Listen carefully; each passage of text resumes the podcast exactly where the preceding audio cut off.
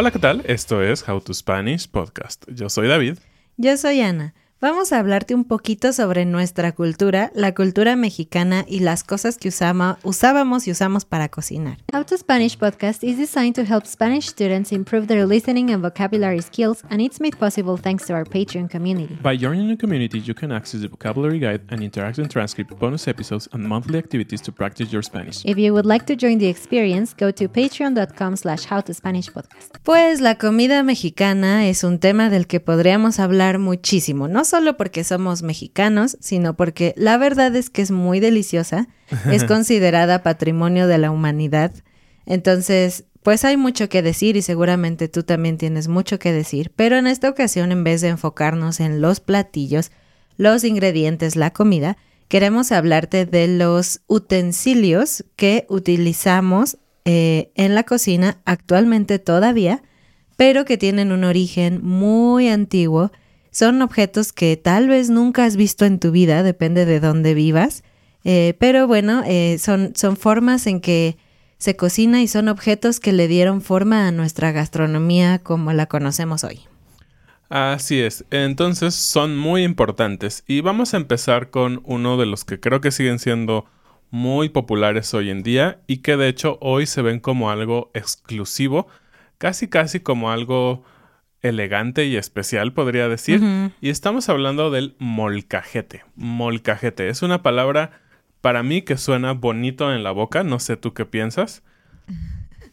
Pero y, ahorita, y ahorita todos están diciendo molcajete. Molcajete, molcajete. Es, creo que es una de esas palabras que te obliga a usar un español muy abierto, ¿no? Molcajete. Mm, Tiene muchas vocales.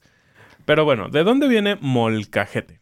Viene del náhuatl, que es uno de los idiomas indígenas principales de nuestro país. Y bueno, dividido, digamos, la etimología es moli, que significa guisado o salsa. Esto me parece muy interesante porque moli suena como mole, esta salsa mexicana muy famosa en el mundo, pero bueno. Eh, y la segunda parte viene de caxitl, que significa cajete o escudilla. ¿Qué es eso? No sé qué es cajete y no sé qué es escudilla, pero bueno, eso es eso es lo que, lo que significa en el idioma original. Pero ahora sí, ¿qué es y qué tan antiguo es este objeto? Bueno, eh, es, es un instrumento es, que está hecho de piedra. Entonces, desde ahí te puedes dar una idea de cuán antiguo es. Y lo que era es una piedra tallada, no es cualquier piedra, sino es una piedra tallada en forma semicircular, podríamos decir. Es como un cuenco como un cuenco, que es una palabra que no usamos mucho por solo para que tengas esa información. Y este cuenco o este eh, bowl, ahora es muy común que digamos bowl. Sé es un tazón. un tazón, sí, perdón. Pero bueno, hoy en día no sé por qué se utiliza muchísimo la palabra en inglés en los supermercados y en todos lados puedes ver que dicen esto. Pero bueno, este tazón de piedra, eh, obviamente al ser una, una esfera o la mitad de una esfera, no podría estar detenido sobre algún lugar porque estaría como bailando, ¿no? Porque es un semicírculo. Entonces, esta eh, semiesfera tiene cuatro patitas. Y aquí es donde también entra mucho de, ya como del arte, porque pues al tener cuatro patas podría ser como un animalito, ¿no? Y puedes encontrar eh, algunos molcajetes que tienen como una trompita, como un cerdito o una colita. Entonces, eso ya es más parte como de volver algo bonito el utensilio, ¿no? Pero ahora sí, eh, pues al ser de piedra te da una idea de que eran muy antiguos. Obviamente no tenemos a ciencia cierta en qué momento se empezaron a hacer, pero se cree que eh, se tuvieron en todo Mesoamérica, pero en especial la cultura azteca, eh, tenemos seguro que ellos tenían molcajetes. Y bueno, se cree que se tuvieron miles de años antes de Cristo, entonces en, en la era muy antigua en donde todas estas culturas superpoderosas que tuvimos en América se desarrollaron, pues tuvieron este utensilio muy especial. Y por cierto, eh, ahorita que dijiste cuatro patitas, hay muchos que tienen tres patitas, entonces no, ah, necesariamente son cuatro, depende. Pero además de este cuenco o este tazón del que te hablamos, hay otra parte de este instrumento, que es otra piedra que está diseñada para que sea un poco cilíndrica, para que quepa en tu mano. Sí. ¿Y por qué es importante esto? Porque en este utensilio se ponen cosas generalmente duras como semillas y con la otra piedra se machacan, que es una forma de decir Triturar, ¿no? triturar, aplastar. Es una forma más mexicana de decir triturar o aplastar, machacar. Entonces, por ejemplo, si tú te haces un avocado toast, una, eh, un pan tostado con aguacate, eh, pues generalmente vas a machacar el aguacate sobre el pan. Entonces ya te di una palabra más mexicana que puedes usar en lugar de triturar o algo así. Y ¿sabes por qué es súper importante este, este objeto? No nada más porque fue una manera muy útil de triturar semillas, sino porque el hecho de poder triturar semillas implicó que el maíz se volvió súper importante y por lo tanto a partir de este momento se empezó a eh, domesticar el maíz, es decir, se empezó a cultivar en, en esta zona del país, del mundo. Y bueno, algo interesante de esta otra piedra que forma parte del, de, de este artefacto, del molcajete, es que se le llama tejolote. Y la verdad es que yo en la vida había escuchado, hasta que investigué que le llamaran tejolote, pero ese es el, el nombre oficial, que de hecho también viene de una palabra náhuatl, que es texolotl, muy muy parecido, y significa muñón de piedra. Y ahora que lo pienso, sí tiene la forma como de un muñón, como una pieza redondeada, que una parte es más gruesa, que es la parte que va hacia la hacia lo que estás partiendo o triturando, y la otra parte es un poco más delgada para que quepa mejor en tu mano. ¿Y qué es lo importante del molcajete? ¿Por qué lo hace parte importante de la cocina mexicana? ¿Por qué no simplemente utilizamos una licuadora? Porque hoy todos tenemos licuadora. ¿Y por qué se ha vuelto como muy importante o muy elegante usar un molcajete ahora? Por el sabor. El sabor que te otorga un molcajete es único. Al ser hecho de una piedra, eh, otorga ciertos minerales que obviamente no te va a dar un- una licuadora, ¿no? De eh, plástico de con un metal. Plástico ahí muy industrializado. Esto también tiene sus cosas que podrías decir, "Ah, pero estás comiendo minerales extraños y creo que es parte de, de lo que hacían mucho los aztecas y los mayas y todo. Tenían tanto contacto como con la naturaleza que no les importaba comer un poco de piedra. Y hoy en día es como tal vez un sacrilegio para las organizaciones que eh, regulan todo el tema del- de los alimentos, pero créeme, no te pasa nada y tiene un sabor único. Actualmente ya no se usa tanto en la vida cotidiana para triturar o machacar maíz para hacer tus propias tortillas, pero lo que sí se sigue usando igual que hace miles de años es para hacer salsas picantes.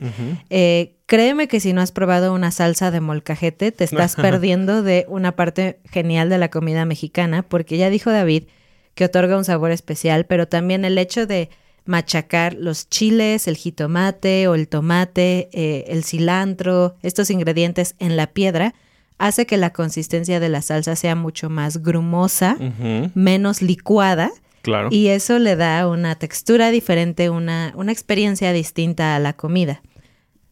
Además de hacer salsas, también lo usamos como una forma, como un plato para servir ciertas comidas, ¿no? Cuando vas a un restaurante y ves molcajete, ¿qué generalmente qué sirven en un molcajete? Eh, varios tipos de carne. Se vuelve como un platillo en el cual presentan de manera muy suntuosa, muy elegante, eh, diferentes tipos de carne y lo hacen como para que desborde, ¿no? Y para que tengas como esta impresión de que es mucha comida, que es muy rica y que tiene justamente ese sabor adicionado de la piedra que lo vuelve bastante único. Casi siempre trae queso panela y Chorizo. nopales. nopales Y carne. y cualquier tipo de carne de res normalmente. No, pollo, pollo. también. Algo muy bonito del tema del molcajete es que, como dijo Ana, ya no es tan común, pero se sigue usando y a veces en los restaurantes lo ponen como algo muy único e importante.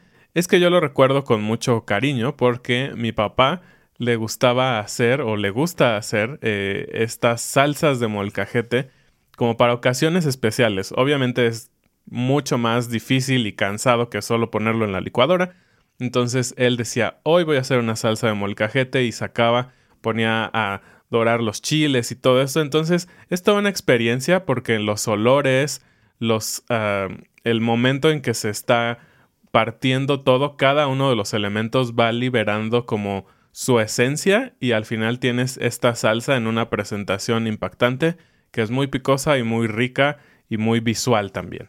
Y bueno, hay otro elemento o utensilio de la cocina que es muy similar y que te podría confundir. Es un metate. Metate también viene del náhuatl, metatl, que significa muela. Y es chistoso porque sí tiene más o menos la forma de una muela.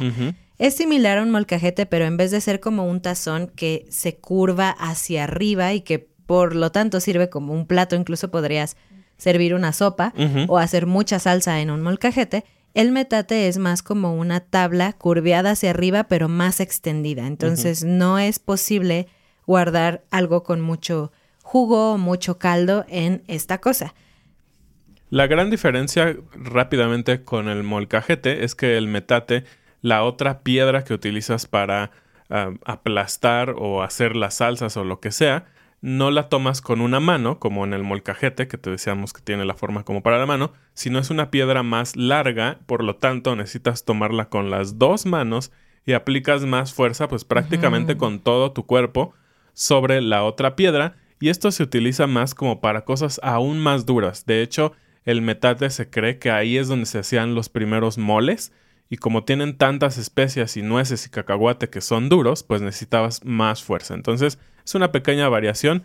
El objetivo prácticamente es el mismo, pero tiene diferentes usos. Y volviendo a las cosas controversiales, ya vimos que el molcajete y metate están hechos de piedra, están curados, que quiere decir que siguen un proceso especial para evitar que la piedra se deshaga y que por lo tanto haya pedazos de piedra en tu comida. Entonces no es cualquier piedra y no puedes usar uno de estos utensilios sin curarlo. Pero otro elemento un poquito ah, controversial es la olla de barro. Y bueno, ¿qué es el barro? El, barro es, es, un elemento que se utiliza para diferentes cosas y que lo puedes encontrar en diferentes maneras. Puedes encontrar barro que se utiliza para cosas estéticas o dermatológicas. Simplemente se aplica barro en la cara y se supone que ayuda a, no sé, eliminar impurezas y todo esto. Pero el barro realmente es arcilla o algún tipo de mineral que se encuentra en la tierra que se mezcla con agua y esto genera lodo. Lodo es, lo, es tierra con agua, esa cosa que no es ni duro ni completamente líquido, eso es el lodo.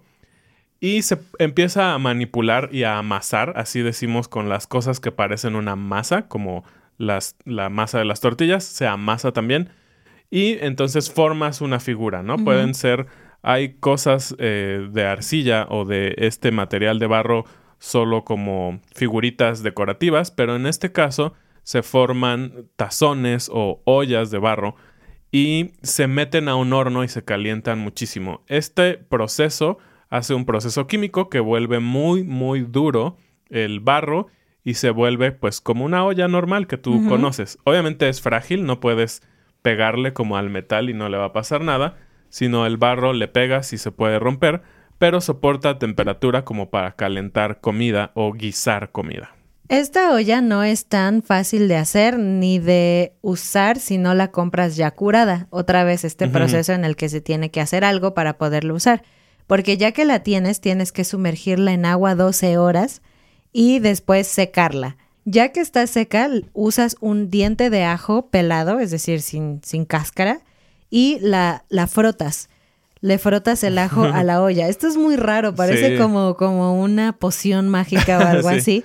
Después la vuelves a llenar de agua, la pones al fuego y dejas que el agua que está ahí hierva por 10 minutos. Al final la lavas y ya la puedes usar. Entonces es todo un proceso para usarlo. Tampoco creas que cualquier persona puede usarlo o hacerlo. Pero ¿por qué este elemento es importante en la gastronomía mexicana? Y es algo muy parecido al molcajete y todo esto. Eh, lo que sucede es que nuevamente tenemos ciertos elementos naturales, en este caso del barro, de la arcilla, que le agregan un sabor adicionado de minerales. Y aquí es donde decía Ana que es controversial, ¿no? Porque finalmente no es un elemento que podríamos llamarle hoy en día de grado alimenticio, no está completamente limpio, pero la realidad es que hasta ahora que sabemos nadie se ha muerto por comer comida de, eh, de una olla de barro. Y una vez más, creemos, y esto está en nuestro inconsciente, mejora el sabor.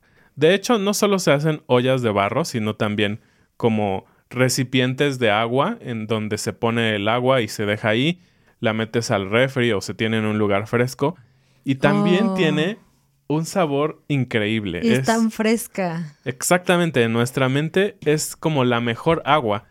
Y no sabemos la realidad qué tipo de minerales está agregando.